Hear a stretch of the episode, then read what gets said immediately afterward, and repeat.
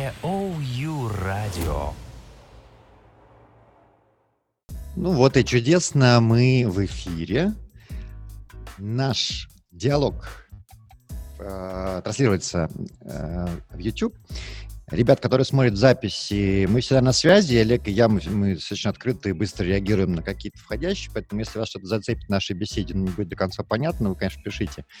Это частая фраза, которую проговаривают всякие организаторы. У нас не тут не столько организованная какая-то суперсерьезная сложная конференция. Хотя мы касаемся глубоких вещей, но с предыдущими спикерами, с собой очень хотел бы глубоко нырнуть, потому что сейчас состояние, как я его называю, состояние паузы у многих на, находится. Что такое, вау, что делать? Или вау, что происходит? А правильно ли я в этом случае поступлю? Вот это состояние очень ценное, потрясающее, поэтому если вы услышите, что мы касаемся каких-то вещей, которые с вами резонируют, пожалуйста, об этом, конечно, пишите.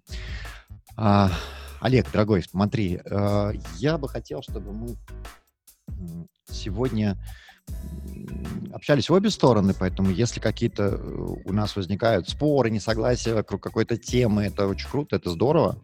Здесь нету, как в интервью, знаешь, вот э, один спрашивает и, и бесстрастно записывает все, что сказал другой. Нет, это вот как раз беседа. Я поэтому позвал э, друзей в первый марафон, чтобы говорить максимально открыто. А второе, мне кажется, что мы вот в этом состоянии паузы очень по-разному себя все ведем. Если, не знаю, ты его ощутил вообще, мой тезис про то, что это пауза, он тебе понятен? Конечно, ощутил, да, понятен. Он эмоциональная такая пауза или это экономическая? Какой, вот если говорить кризис, есть кризис, который связан со здоровьем, есть кризис с здравоохранением даже, есть кризис, который связан с личностным, вообще очень сильно. Я не тот, кто я думал вообще раньше. Что-то меня выбило из-под ног, говорят некоторые очень сильные люди, кстати. А есть экономический кризис, который еще только начинается. У тебя какая пауза? Ну, я думаю, пока для меня а, пауза больше, а, так как все мы сидим по домам, то больше паузы, конечно, как сказать, такая, а, или что ли, социальная. Это время там типа побыть одному, подумать, поработать, либо со своими близкими, кто живет. То есть это пауза в первую очередь такая. Я знаю, для многих, так как мы в IT, еще экономическая пауза для нас не слишком ощущается, хотя уже как бы есть предпосылки. А, а, вот. Я тогда, наверное, договорю. А, под паузой я как раз, ну, как в музыке, да, а, вот сам кризис — это нота уже, это уже мелодия, которая уже звучит, и в ней тоже нужно действовать. Вот ты как предприниматель, владелец, лидер, будешь действовать. В этот момент уже паузы нет. Ты совершил выбор, и ты, вау, рванул. Пауза — это состояние перед этим. Оно очень... Просто у некоторых получается его растянуть, прямо промедитировать и прям проанализировать или прочувствовать себя всего. А это приводит к трансформации. А трансформа... Мы вчера говорили с э, Вадимом Задорожным, он занимается дизайном организаций. Я его несколько раз спрашивал, дизайн организации, насколько связан с дизайном личности. Насколько та пауза, которая сейчас происходит, которая, казалось, бьет по твоей компании, ты не можешь делать что-то. Ты говорил, что у тебя э, клиентов там чуть меньше стало тех, кто был раньше, что, кстати, не означает, что их вообще в мире стало меньше. Просто что-то происходит. А личностно тебя стало меньше или тебя стало больше? Как ты себя чувствуешь? Личностно, ну, я думаю, конечно, стало больше, потому что для всех, для большинства наномыслящих людей это, эта пауза, они, наоборот, ее благодарно принимают, потому что мир, oh. как бы природа, все говорит, остановитесь, подумайте, посидите на месте, никуда не, не ездите, не бежите, да. То есть для, Поэтому, ну, для тебя тогда? Угу. Ну, для меня это, наоборот, время, там, типа, подумать, а, продуктивнее поработать, потому что, на самом деле, там, экономический кризис, который там уже, нач... уже начался в Америке, там, в мире начинается, uh-huh. он, наоборот, меня как предпринимателя актив... Актив... активирует, мне, наоборот, я... потому что в моем, допустим, опыте предпринимательства не было еще прохождения через кризис. Поэтому мне, я это, наоборот, вы... Вы... воспринимаю как опыт и челлендж. Интересно пройти, интересно получить этот опыт. Это первое. Но второе, то, что все, как бы, в компании явно активировали, чтобы максимально хорошо этот кризис пройти, да, мы начинаем, и очень многие предприниматели сказали, они начинают новые идеи запускать. Если что-то думали они когда-то вот потом нужно сделать, то сейчас а, они это делали за пару дней, да, потому что это их мобилизировало. Круто. А, э, э, это, это реально, это круг знакомых, и вот это ты обмениваешься информацией, это, это действительно факты, да? То есть это вот один ну, такой... Это, да, да, где-то я просто в чате видел, кто-то там предприниматель написал, что они там, что ну, планировали через пару месяцев запустить, запустили сейчас. У меня была одна идея, которую, думаю, нужно как-нибудь потом сделать, и раз понимаю, что нужно сделать, мы сейчас сделали за две недели, можно сказать, новый продукт выпустили, потому что понимаем, что он сейчас будет актуальный, нужно все остановить и его сделать такое, и сфокусироваться. И вот мне еще понравилась фраза, если mm-hmm. как бы, особенно для бизнеса, а, если во время обычных времен ты можешь развиваться по разным направлениям, улучшаться, то когда кризис, тебе нужно выбрать одно что-то важное, сфокусироваться mm-hmm. и поэтому бить. Поэтому многие подумали, что у нас важно, где мы можем усилиться, э, и на этом сфокусироваться. И... На чем ты сфокусировался? Одном. Ну, не знаю, если, э, ну, да, можно разделить, да, две, э, я хотел еще сказать потом немножко про личное, но если про бизнес, э, у нас, э, ну, по сути, мы сделали предложение, которое должно помогать нашим клиентам, наоборот, пройти через этот кризис, потому что у нас э, э, предложение для увеличения продаж. Поэтому, по сути, мы там доделали одну вещь, можно сказать, сделали даже отдельный продукт, отдельное предложение, и с ним выходим на рынок, предлагая вот какой-то пакет, который поможет вам увеличить э, продажи. И, Ясно. в принципе, и наш фокус, конечно, на продвижении этого пакета, э, чтобы помочь больше бизнесу, в свою очередь, это и наш фокус, это нас максимально продвинет, там, дав нам, нас в, руки новым клиентам. Uh-huh. Uh-huh. Uh-huh. То есть фокус продолжается в бизнесе на, на пользу клиентам, и еще пришлось довинтить, чтобы эта польза была актуальна прямо сейчас во время кризиса. То есть это ну, антикризисное да. предложение, решение какое-то. Ну да, можно так сказать. Окей. Но вы еще не знаете, оно реально, реально пользу принесет или нет, то есть спрос его пока непонятен, только-только выводите. Не, оно, оно принесет, это как бы известен, просто вопрос у нас сейчас как раз, как донести его до большего количества людей. Ага. А, ну, в принципе, польза уже, там, отзывы есть, что много там клиентов рады, мы видим, что растет как бы скачивание, это, это ну, видим, что растет трафик на это предложение, можно сказать так. То есть оно все потихоньку идет, и мы вот будем на продакханте запускать а, через недельку. То есть мы сейчас клиентам рассказали про него. Ну, это, как можно сказать, даже не приложение, это отдельный продукт, если даже прям интересно, можно углубиться, я скажу, что мы нашли способ находить имейлы на LinkedIn а, и делать это бесплатно. И это раздаем всем людям. То есть, если раньше на этом пытались зарабатывать другие компании, да, там они а, продают имейлы, там 3 цента за имейл, то мы говорим, у нас такого нет, сколько хочешь, бери, мы делаем limited time offer, и не знаю, насколько это будет, иди ищи клиентов. Ну, типа такого. LinkedIn не против и пользователи, мы не нарушаем а, никаких истории? Не против, мне кажется, это должны быть э, открытые данные. То есть на этом построены миллиардные бизнесы на покупке продаже данных. И вторая вещь, им, э, допустим, имейлы, это должны быть, мы ищем только корпоративные имейлы, и плюс мы okay. ищем только под, подстановка имя, фамилия.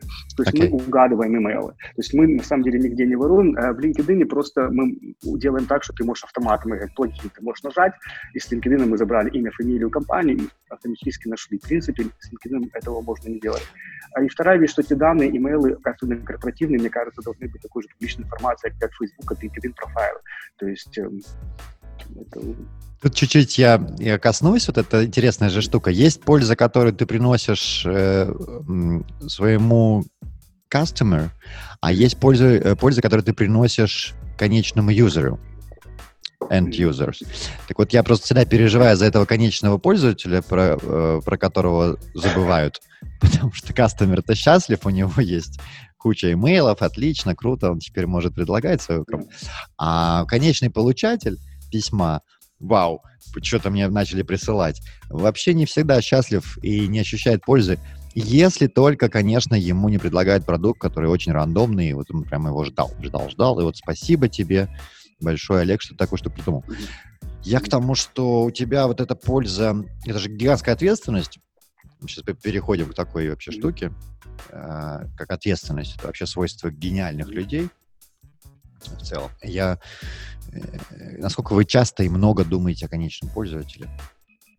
А, хороший вопрос, потому что, да, через нашу систему тоже есть какое-то количество спама, кто-то рассылает нерелевантные сообщения. Допустим, сам я, ну, в принципе, это как э, с любым инструментом. Google, э, э, Google реклама, она и хорошая, и плохая. Кто-то там, типа, и реклама в интернете, да, она иногда может быть полезна, когда ты ищешь, а иногда не очень, там, SEO заоптимизировал. Uh-huh. А, наш, наша вещь, ну, как бы, кстати, вот ты сказал, я задумался, да, когда мы даем бесплатный вот такой поиск, на самом деле мы отдаем его в руки, ну, типа, типа непонятно кому. Поэтому, скорее, ну, поэтому, а, скорее всего, это мы будем делать на как бы limited offer, потом все равно мы, скорее всего, включим какие-то цены, но хотим делать цены, что там, есть идея, как это сделать нестандартно. А вторая вещь, что, что у нас, а, в принципе, сама система по себе не самая дешевая, и, и обычно спамеры, они пытаются найти что-то подешевле, подешевле. и они идут да, на другие mm. сервисы. У нас, у нас ограничение, допустим, идет 400 имейлов в день с имейл-аккаунта. То есть это не для таких больших объемов. Плюс, опять же, часто, ну вот я сам сделал пару покупок с э, полезных, с холодных писем, потому что когда uh-huh. э, я, допустим, руковожу компанией, и мне еще нету времени смотреть, что там на рынке нового. А, а вот такие письма — это один из моментов, когда я о чем-то новом узнаю. Если okay. предлагаю что-то релевантное, какие-то продукты, которые релевантны мне, да, и, э, то есть, в принципе, я вижу из этого ну, пользу, и клиенты видят. А, по сути, это все равно, вот это такой способ, как бизнес сейчас сконнектится, и я вижу, что в будущем, ну, такого даже не должно быть, должна быть одна платформа, LinkedIn пытается это стать, где бизнесы будут соединяться. Тогда не нужно будет использовать эти все разные каналы, которые мы там используем. Хотя, опять же, СЛЗ всегда будут звонить, будут писать в Telegram, будут там слать имейлы, это то, что их работает. Я вспомнил просто в одном из интервью ты говорил еще, когда про Тага рассказывали, про, про QR-код и компанию с QR-кодами, ты говорил, что ты ее запускал, и сейчас ты запускал компания, клиенты, о которых ты говоришь, конечные пользователи, это в основном Штаты. А, да. Ну, это американские, хорошо, англоязычные э, пользователи. Так вот, там я помню такую фразу, ты сказал, что э, в Украине 90% негативно относились к, воспринимали как спам рассылку всех предложений, а 10% положительно. И ровно наоборот было в Штатах. 90% воспринимают как окей, все холодные письма, которые им приходят, а 10% уже негативно. То есть это вообще очень сильная разница в ментальности.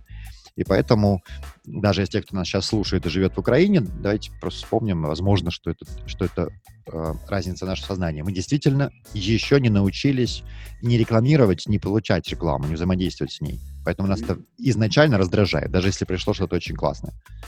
Ну, так да, так ли деле... это до сих пор? Потому что то интервью, по-моему, там лет пять назад ты давал или четыре. Сложно сказать, потому что, не знаю, это нужно где-то запускать на русскоязычном рынке, чтобы смотреть отзывы. А, давно этого как-то не делали. А, но здесь, мне кажется, да, какое-то зло наш инструмент несет.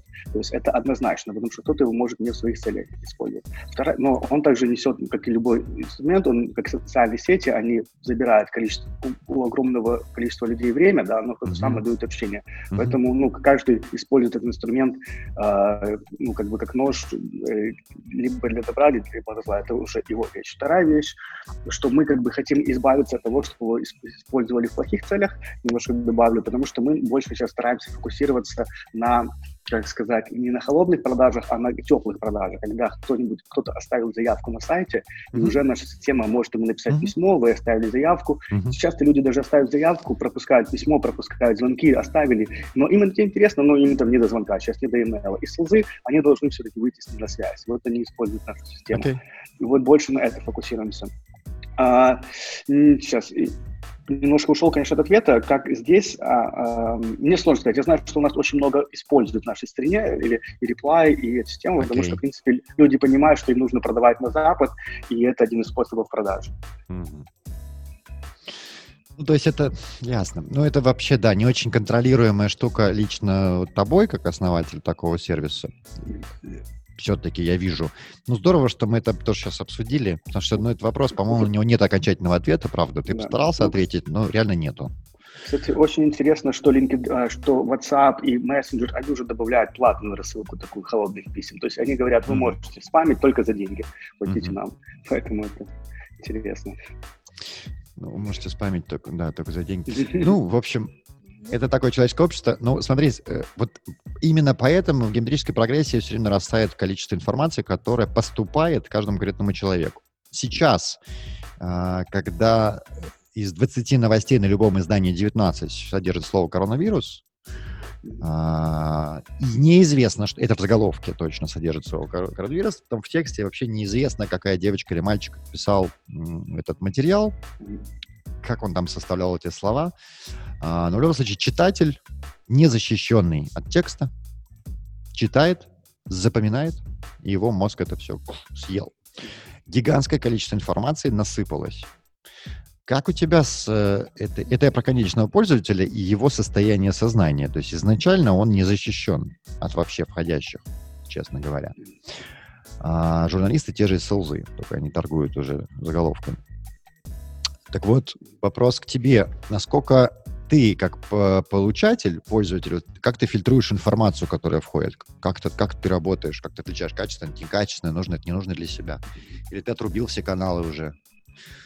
Какая Я у тебя понял. практика? Ну, наверное, это знать, какие источники, которым ты доверяешь, как бы работать с ними, да. Но, кстати, ты интересный вопрос задал, потому что буквально э, сейчас там, слушаю книжку «21 урок 21 века» Юрий Ной Хараги, да? э, uh-huh. всегда сложно произнести.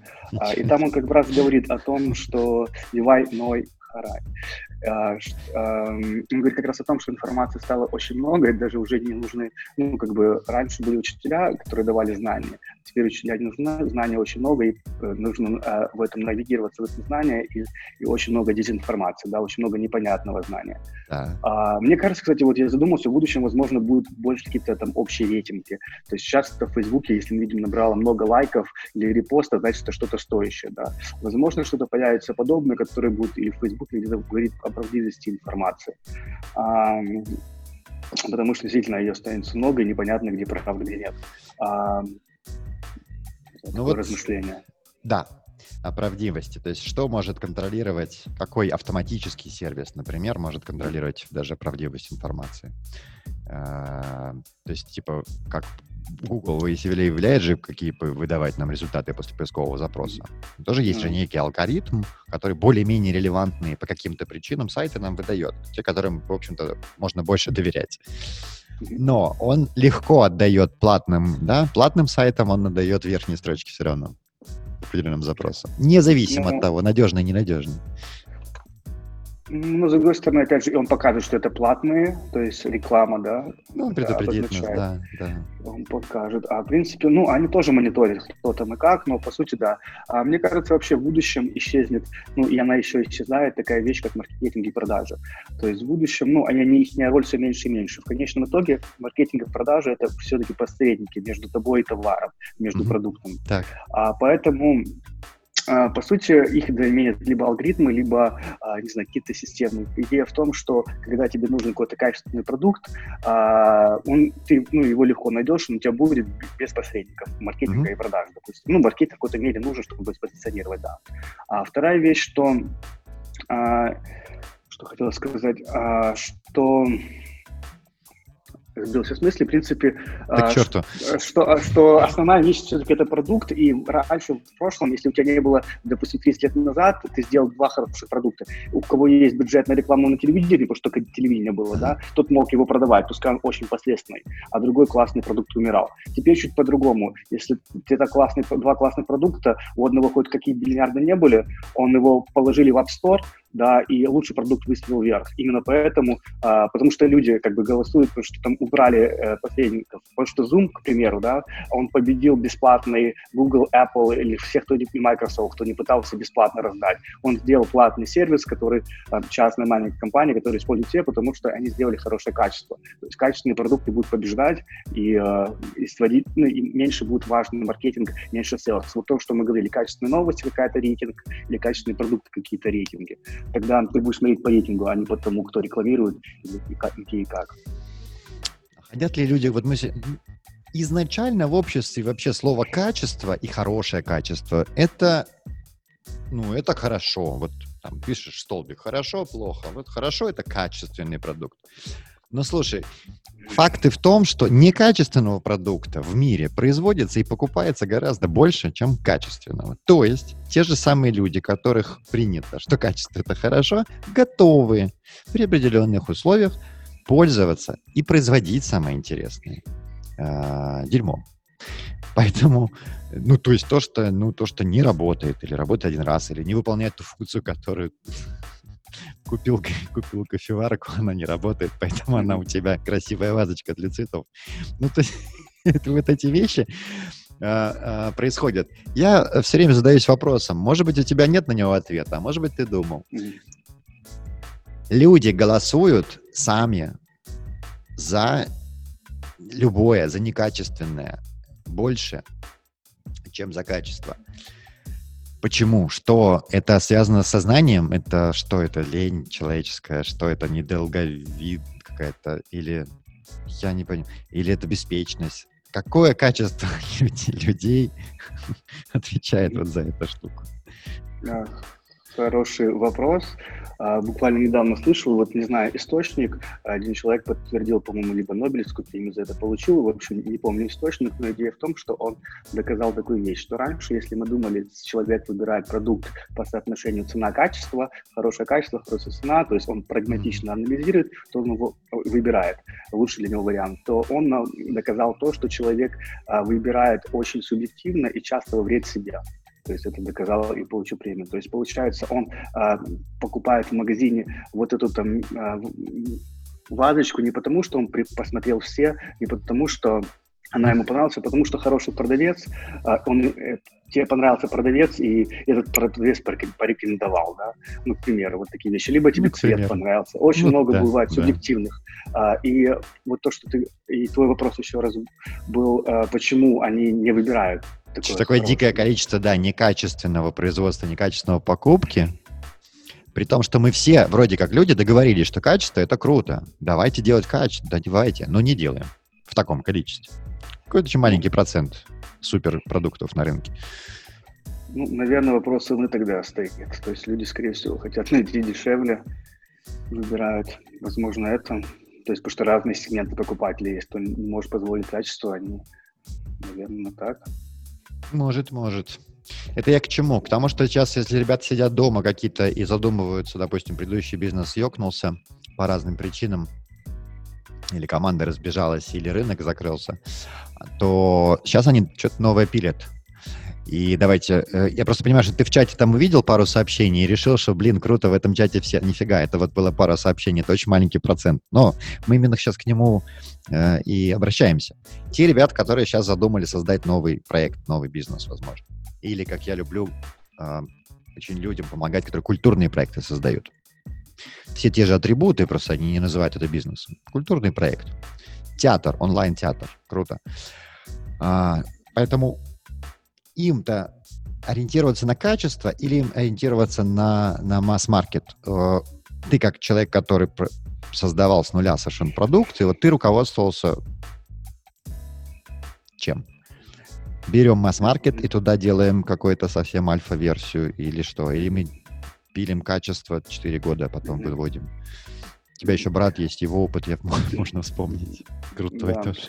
Ну, опять же, когда ты делаешь, тогда еще об этом сильно не думал, а какой-то там а, в этой вещи. Конечно, здесь как стартап у нас было, а, и у меня была цель как можно быстрее вывести продукт на рынок, проверить, он работает или нет. Потому что можно 4 года пилять, пилить, а потом понять, что не работает.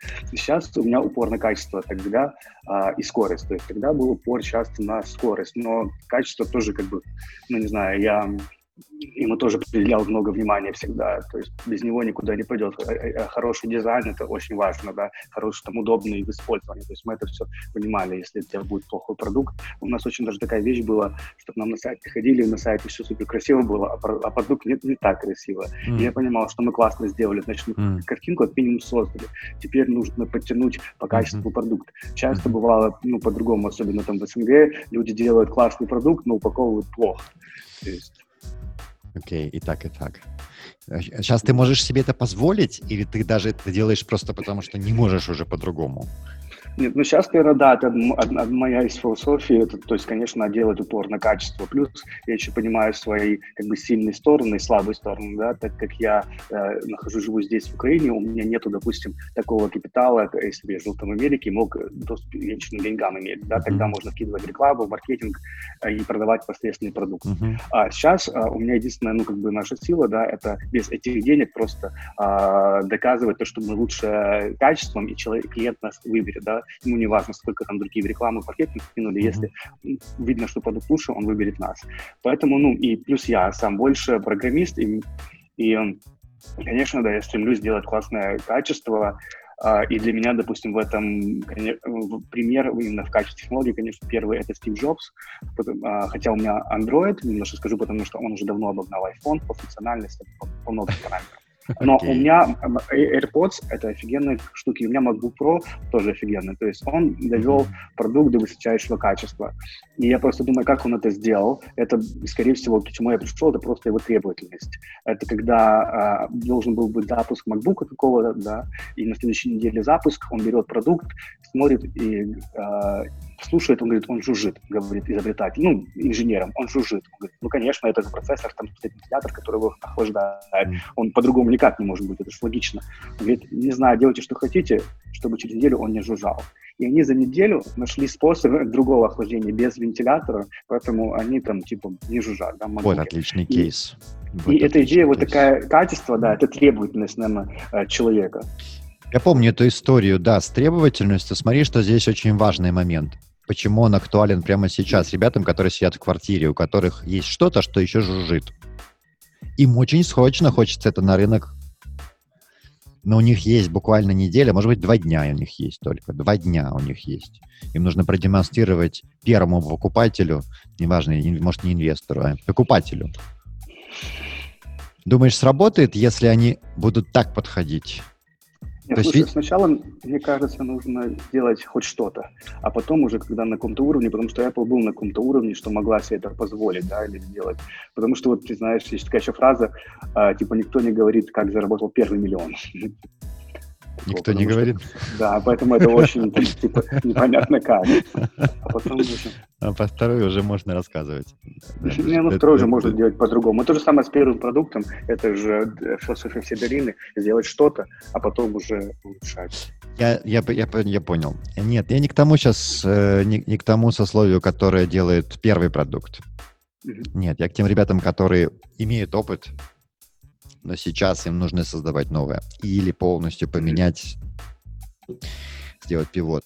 А, вот в этом состоянии обратить внимание на качество. Вот я хотел это пожелать очень сильно. И я, я к тому, что... Почему?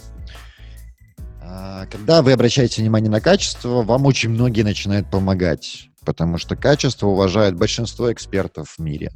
Нобелевские лауреаты или нет. Качество уважает большинство опытных предпринимателей, таких как Олег и, и еще остальные крутые. То есть вам будут помогать больше, если вы вот такой, как Джобс в том кейсе. Это, это правда, а помощь вам потребуется. Кроме того, вас будет больше уважать м- клиент.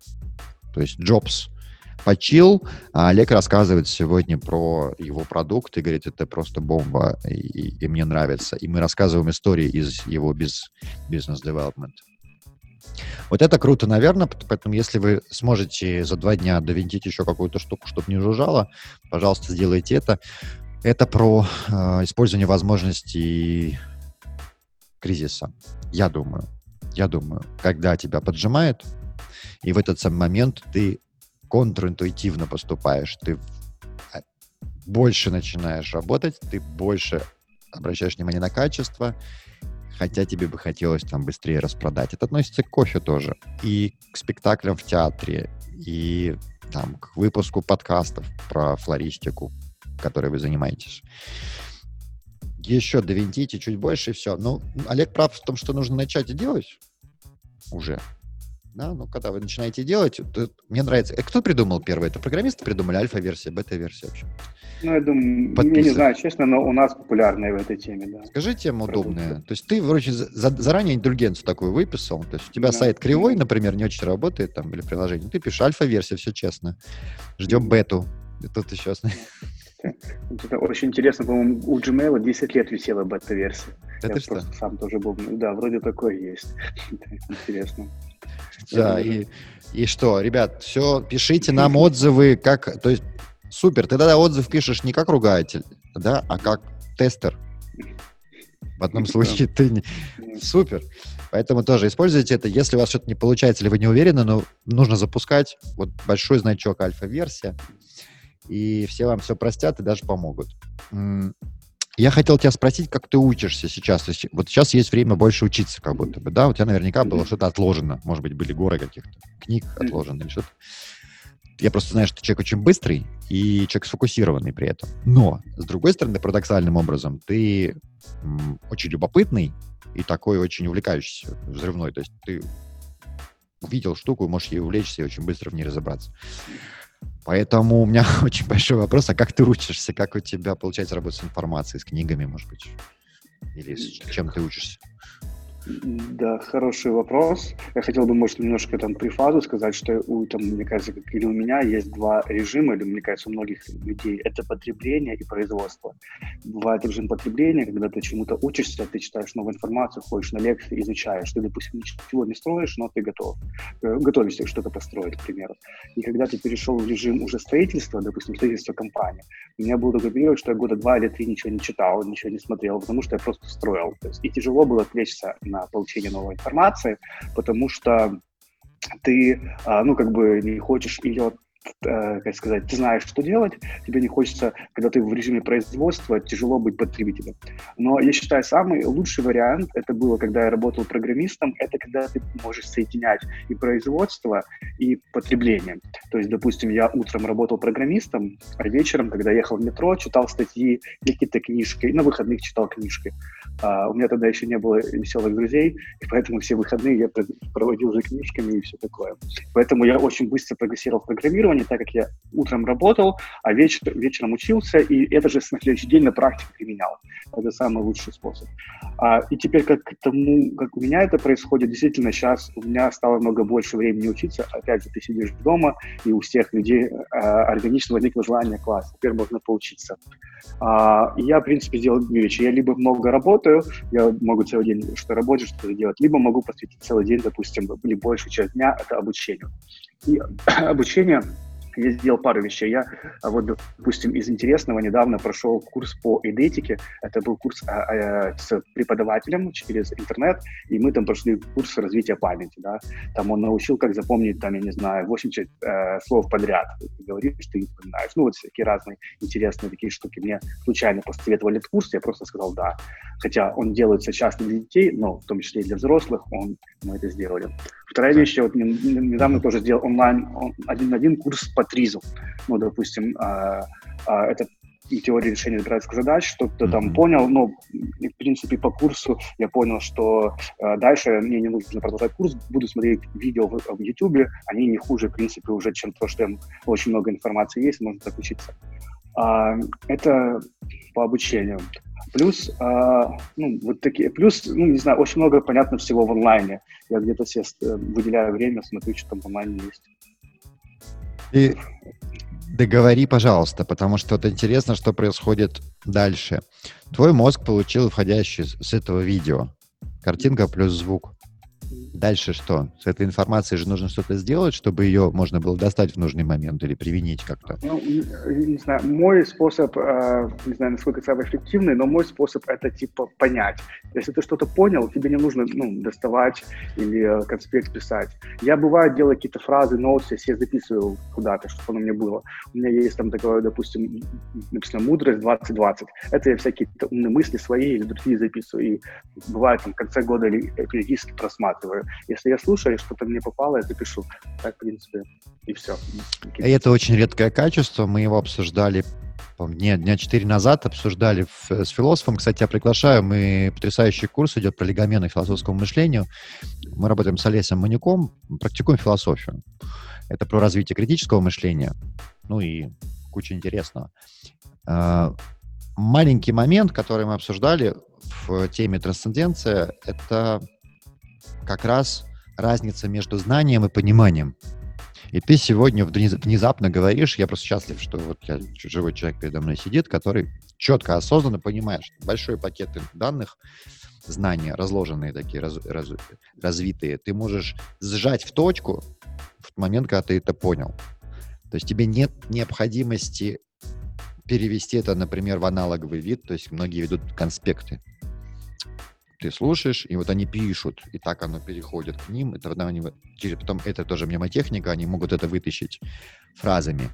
Но фактически же это и означает, что человек не понял. Он запомнил, но не понял. И вот этот очень крутой момент, но я думаю, что ты просто в этом талантлив, счастлив, э, этот, этого должен точно быть, потому что это редкое качество, оно не всем доступно. Действительно, очень многие занимаются зубрежкой, очень хорошо у них получается писать рефераты, и в итоге они часто становятся крутыми теоретиками, к сожалению, э, госпреподавателями. А те люди, которые понимают, становятся, пожалуйста, предпринимателями. Да-да. Ну, это мой итог. Что... Да, кстати, хотел добавить еще тоже буквально ролик какого-то Билла Гейтса, он, какого-то, какой-то ролик Билла Гейтса, э, и он рассказал как раз о том, что он, он именно так и запоминает. Он говорит, как вы запоминаете те количество книг? Ну, потому что у меня уже есть какая-то модель моя, сформировать мира, понимания. И когда я читаю книгу, это обычно оно просто что-то где-то в ней корректирует, меняет или вносит.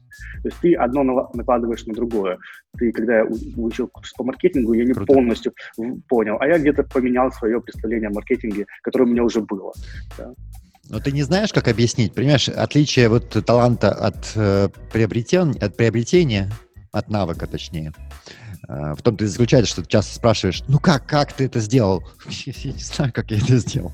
как я это сделал. Да, я много... Или да Винчи спрашивает, как ты, как ты такое количество деталей нарисовал? Он, в принципе, может описать, что он большое количество времени проводил но для нее это было, правда, естественно, в изучении мельчайших деталей. Лазал с лупой по деревьям, по, по, по полям, по лесам, разглядывал микромир, чтобы потом макрокартину, когда он создает, в ней оказались эти малюсенькие кусочки. То есть он краску э, по пикселям видел в докомпьютерный век, э, в природную причем краску. Вот он, и, это давало потом возможность писать э, портреты людей вообще-то. То есть он же не, наш, не траву нам эту рисовал потом. Он не стал авангардным художником. Он нам потом портреты людей. Это удивительно. И действительно очень сложно ответить на вопрос. Тебе какой есть вообще... Что ты практикуешь так много, что у тебя удается потом большой кусок видео, часовой, и это только одна лекция, понять. Чтобы понять, это вспышка сознания, она очень короткая. Она весит много, но она очень малая э, по, по, по, по, по объему. Ты просто это знаешь и все. Давай, кстати, я отвечу, потом у тебя вопросы позадаю, как ты говорил, что диалог был. Ты рассказывай. Да, пожалуйста. Да, okay. да. А, смотри, а, ну, не знаю, как я, я просто, когда вот тоже слушаю, я часто, кстати, очень классно, если какой-то аудиокурс или на YouTube, я скачиваю, ну, то есть, или слушаю YouTube, а, просто есть платная подписка, ты в бэкграунде можешь слушать, либо можно взломать. Есть разные способы, и это можно делать. А, ты ходишь, слушаешь, и когда я что-то, ну, слушаю, я, бывает, ставлю на паузу, потом могу минуты 3-4-5 обдумать, что он сказал то есть какая-то да. классная мысль. Потом продолжаю, то есть я, не знаю, усваиваю таким образом. Uh, вот мое понимание.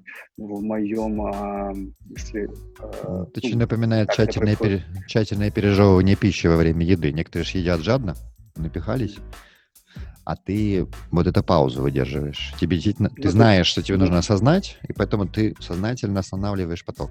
Ну да, если какая-то интересная мысль пришла часто, ну, обычно и я, и все слушаем на 2х или там 1.75, ты слушаешь то, что тебе понятно, ты пропускаешь. То, что, ну, как бы просто прослушал, то, что интересно, ты можешь замедлить. Ты в два раза увелич... увеличиваешь ну, скорость?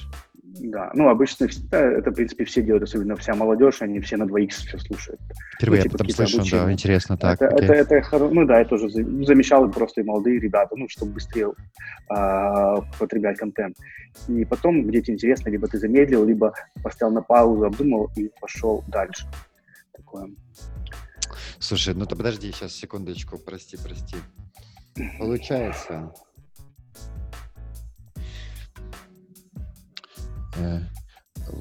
просто с этим 2 иксом я просто пытаюсь переварить. А большое количество информации таким образом усваивается. Ладно. И мы обсудили только то, что получается с видео. Ладно. У тебя получается это осознать по поводу молодежи, которая на 2 х смотрит. вообще не уверен, что это приводит к какому-то пониманию. Ну, и мне такой еще вопрос. Слушай, получается, ты не можешь учиться на конференциях, например, или на живых вот потоках? Ты там же на паузу не поставишь?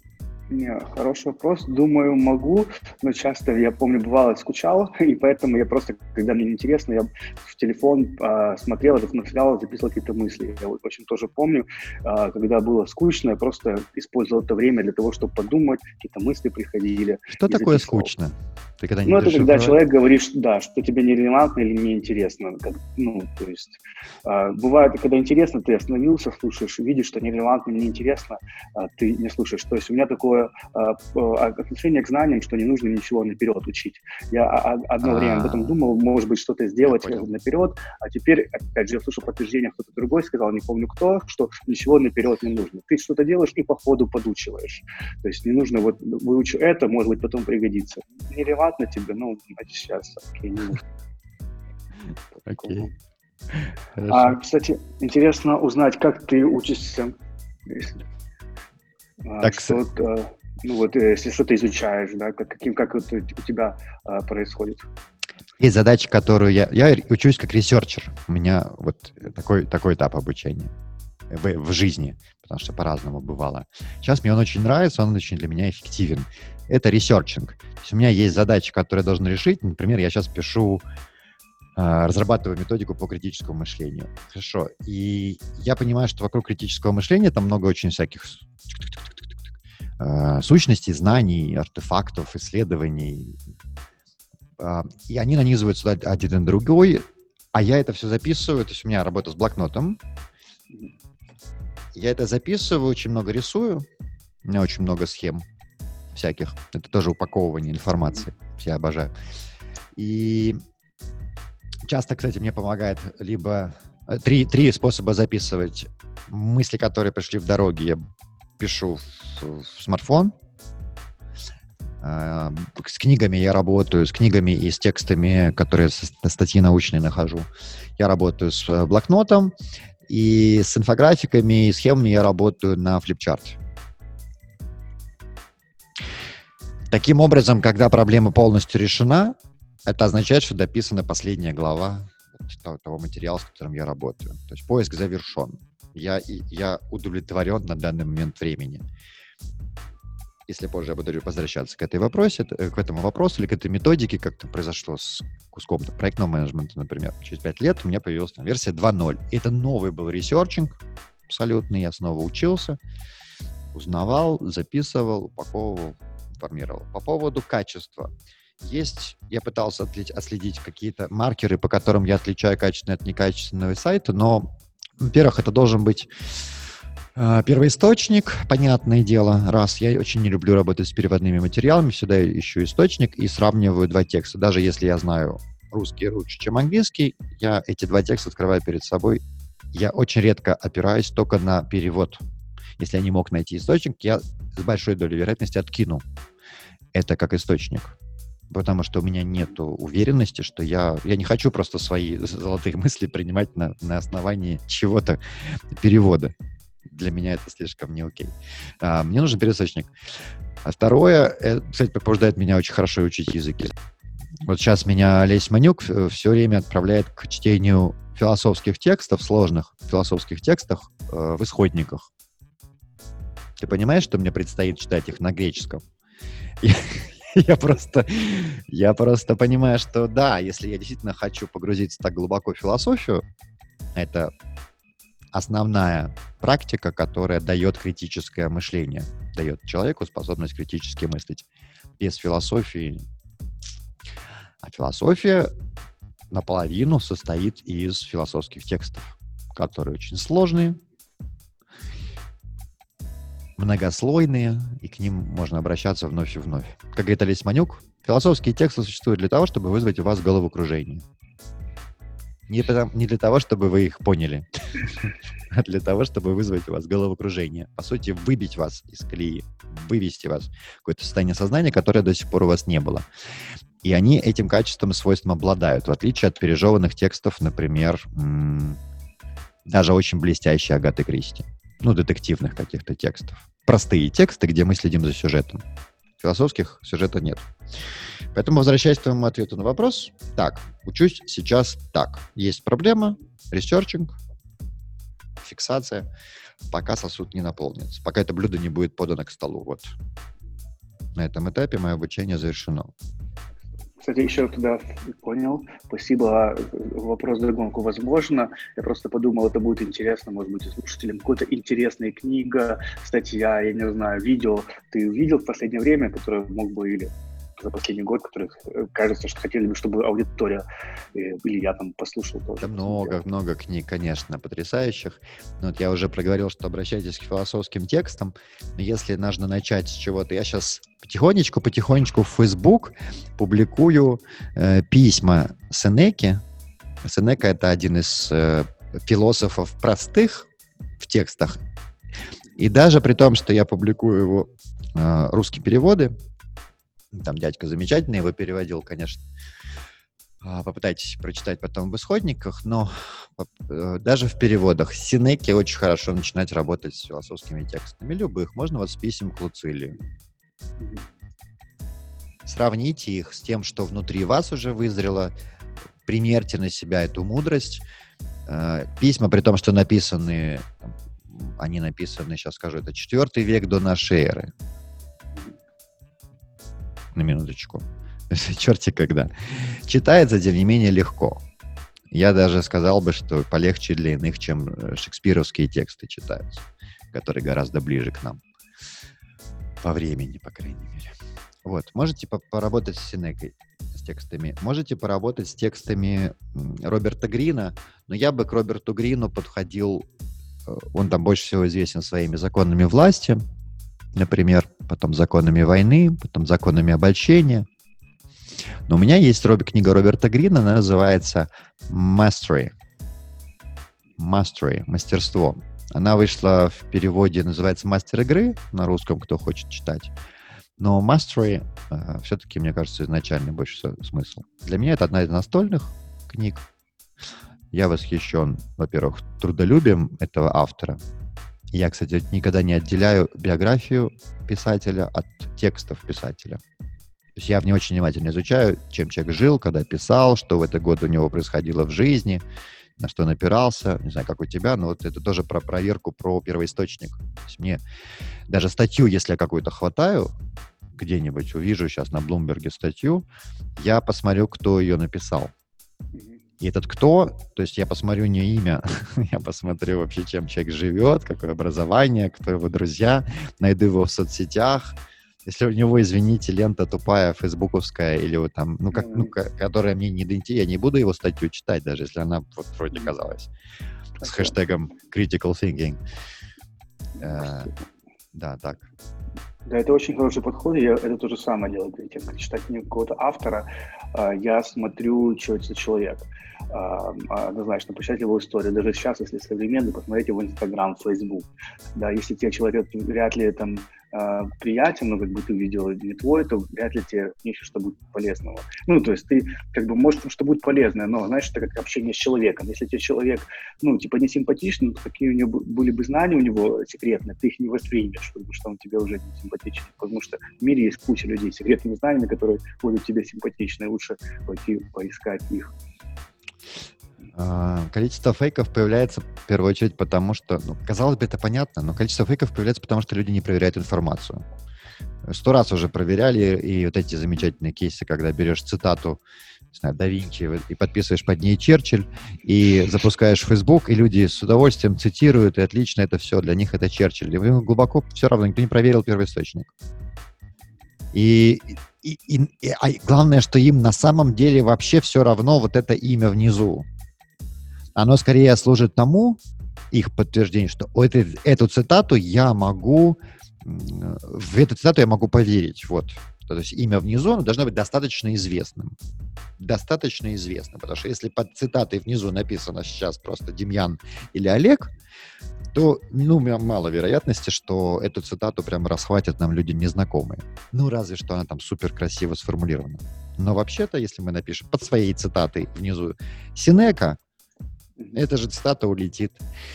Вот глупость человеческая в этом неисповедима. Я бы хотел. Это очень интересно, когда поменяется, потому что как раз блокчейн, вот эти все вещи, которые там, может, придут, они как раз говорят о том, что ты сможешь узнать первоисточник цитаты, да, который написал, где она была первый раз э, употреблена. И, возможно, так изменится, или какие-то системы будут, типа Фейсбука, где ты будешь знать точно, откуда, насколько он достоверный, где упоминался. То есть это интересно. Просто у нас сейчас, э, ну, то есть будет какая-то метаданные, какая-то история изменений, как, я не знаю, как э, в каком-то документе, когда ты правишь, а, будет история за каждой фразой какой-то mm-hmm. привязанной. Круто. Это, знаешь, мне напоминает, что мне напоминает это какой-то такой информационный генетический код, который человечество. То есть мы обмениваясь друг с другом, да? Мы же, мы же друг друга обучаем подобным образом, даже не являясь родственниками кровными. Мы друг друга вот таким образом научаем, и потом наш мозг генерит что-то, что мы рассказали, опять же, каким-то своим детям, знакомым и так дальше, и так далее. Вот тут я еще один хотел с тобой обсудить, наверное, последний момент уже. Мы с тобой очень круто Ого, время летит. А, такой нужен цензор, мне видится, что как бы ты хорошо не работал с информацией, с новой или старой производства или получения, нужен некий цензор, мне видится. Это мой тезис. Это такая гипотеза даже.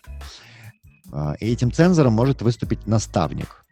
Сразу оговорюсь, что наставником мы не называем ментора, который пришел, там, шеф по работе или просто старший товарищ, которому ты пришел учиться C++, когда ты еще его не знаешь. Э, не, э, нет, это тоже называется часто наставник. Наставник — это тот, с которым у тебя нету финансовых взаимоотношений. А, а больше скажу, что наставник — это тот, кто принимает тебя в ученики осознанно. И принятие означает буквально любовь. То есть он тебя, безусловно, любит и принимает, и он готов тебе отдавать, если у него есть что э, тебе взять. Но также важно, чтобы наставник, конечно, был экспертнее в той сфере, в которой ты хочешь двигаться ты или уже двигаешься. То есть даже на том уровне предпринимательства, где ты сейчас есть, всегда есть кто-то, не знаю, тебе нравится, может быть, Бен Хоровиц, вот, знаю, мне очень нравится его мысль, мышление, я бы с удовольствием такого дядьку в наставнике бы уговаривал взять.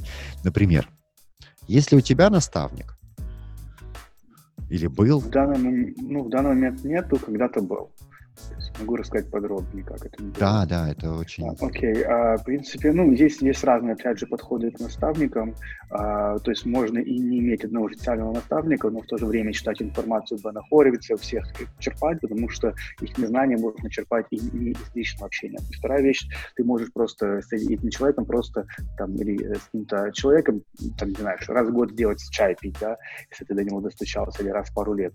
И, в принципе, и, и таких людей у тебя может быть э, сотня, да, или там десятки, и это все вот можно считать иностранными. Поэтому есть такой подход, наверное, у меня больше такой подход, хотя даже, опять же, в последнее время а, я больше как-то а, чуть по-другому работаю. А одно время, да, хотел себе наставника, читал про это, думал, надо найти себе наставника. И случилось так, когда я жил в Канаде, был человек, который ну, сделал бизнес, уже у него там было около больше 10 миллионов годового оборота. А мне тогда мечталось дойти до первого миллиона годового оборота, да, при этом mm-hmm. у меня еще, еще не... При этом у меня там был другой бизнес, который был в 10 раз меньше этого, который, ну, вообще непонятно, как, как в 10 раз его вырастить. Поэтому было интересно человеком общаться, и я советую, конечно, всем, а, если вы чувствуете такую нужду, сейчас, допустим, я такую не чувствую нужду, да, а когда тогда чувствовал, если вы чувствуете эту нужду, найти такого человека, потому что здесь очень важно просто даже видеть пример, с которым ты можешь общаться, о том, что что такое возможно. Вот он обычный человек, и вот он там, да, даже не те знания, которые он дает, а просто то, что ты с таким человеком пообщался, и ты понял, а, что это возможно. Если вам это нужно, нужно такое делать. А, ну и вторая вещь тоже, опять же, было приятно тогда, и ему за это спасибо, сейчас с ним какую-то связь поддерживаю. Он тогда сказал, что, ну, допустим, такая фраза, да, что там, ну, типа, ты, у тебя все получится, да, и ты такой думаешь, ух ты, он меня поверил, как бы, да, хотя у меня еще ничего нет, как бы, это очень даже приятно. Поверил не просто, что там родители сказали или друзья, mm-hmm. человек, который уже там, который с опытом, который руководит, mm-hmm. там, десятками сотрудников. Mm-hmm. Такое. Это очень хороший, кстати, сейчас маячок ты назвал. Возможно, действительно, наставник, если, который искренне тебе говорит, у тебя все получится, этот голос может звучать потом многие-многие десятилетия. Этот голос отличается от голоса любимой женщины для мужчины или мужчины для женщины, или родителей, то есть каких-то близких очень людей, которых мы невольно выбираем наставники в тот момент, когда мы к ним приходим например, вываливаем что-то на них. Вот у меня вот так, там плохо, или у меня вот так вот хорошо. Это не факт, что они готовы это потому что они нас в ученики не принимали.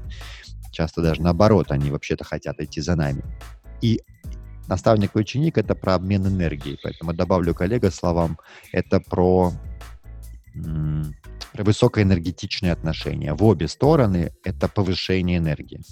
То есть выходить из отношений, если там понижение энергии идет. Это не наставничество, это черти шо. Неважно, даже если вы пришли в зал Акидо, и у вас там тренер вот такой-то, и он с вами работает, и вроде как он по умолчанию наставник. Но если вы теряете энергию от общения с ним, выходите, ищите другого тренера по айкидо, айкидо не бросайте, конечно. Слушай, про пинатор я хотел. Мне кажется, это многим будет полезно, потому что это твоя фишка, практика. Я в свое время, когда тебя это узнал, очень-очень заинтересовался. Есть пинатор, группа, которая... Сейчас попрошу тебя просто сказать. Было в Канаде, было в Украине. Мой вопрос в том, не, не что такое пинатор и как его использовать тем, кто сейчас, например, сидит дома для того, чтобы поддерживать там что? Мотивацию, фокус, неважно. Mm. А еще мой вопрос в том, что насколько отличалась вот группа в Канаде, в которую тебя позвали, группа в Украине, которую ты создал. Это же разные кейсы получились. Ну, они отличались. Не знаю, как так, как сейчас сказать, в двух словах. Просто, опять же, разные люди. Ну, не знаю, мне кажется, здесь основное, что это, ну, Пинатор это, по сути, была группа Mastermind, где люди раз в месяц собирались, э, говорили о целях на следующий месяц, а через месяц отчитывались о том, что они сделали, ставили следующие цели. Okay. То есть это такая группа поддержки, можно сказать, которая что советовали, плюс, если кто-то постоянно что-то выполнял, а, ну, ему это было стыдно делать. В Канаде ты хотел. впервые познакомился с Mastermind группами? Да, да, да. Ну, в Канаде в Mastermind, а это конкретно придумал мой э, знакомый, и там еще основная фишка была в том, что где я ничего не видел в других группах, где это там, ну, в нашей группе была негативная мотивация. Ты мог сам, допустим, сказать, если я не выполню эти пять целей или эти задачи, которые я поставил на месяц, то я там публично скажу на следующий чемпионате 100 долларов. И часто, я помню, утром меня заставляло что-то делать, именно вот, вот это нежелание спалить 100 долларов. И это очень негативная мотивация, тогда для меня сработало намного лучше, чем сказали бы, мне дадут 1000 долларов. А, потому что это, и это поэтому назывался спинатор, фактор, он заставлял тебя что действовать. А здесь, если смотреть по отличию, конечно, а, влияет кто в этой группе. Потому что, допустим, в Канатре у нас были такие сильные люди, там один-два человека, которые постоянно какие-то делились инсайтами, за которыми ты тянулся. Для меня там кто-то был вдохновением. вдохновением. В Днепре, допустим, в принципе, все то же самое было, но часто, получается, а, группа может затихать тогда, когда один человек тянет, а остальные просто от него вдохновляются. То есть они не показывают какую-то свою работу, да, тогда, а, ну, в принципе, кто человек человек, который тянет, ему станет в какой-то момент неинтересно, да, потому что они получают, он не получает. Поэтому здесь вот нужно находить таких людей, которые будут действительно, которых, ну, которые тоже будут хорошо работать. И тех, а, кто не очень работает, наверное, ну, убирать или ставить условием, если ты не включаешься, то мы тебя исключаем. Возможно, такая негативная э, мотивация для него сработает. У меня был вопрос к тебе. Как вот тоже в одном из интервью прозвучало, что в Канаду ты поехал, потому что ты обожаешь вызовы. И вот это проговорил. Ну, может быть, ты помнишь еще такое свое ощущение, что я еду туда, где сложно, я хочу вообще в Америку, там то, что там это самый сложный для меня непонятный рынок, это что тогда с языком еще там вопросы были, так, такой учил был. Потом ты проанализировал все, выбрал Канаду, о чем сейчас не жалеешь, вот ты поехал туда. Такая была фраза. А потом в этой же статье, кстати, почему ты вернулся в Украину, спрашивает журналист, а ты говоришь, блин, ну потому что в Канаде все скучно, все спокойно такое, а вот в Украине столько вызовов. Что произошло? Нет ли здесь противоречия?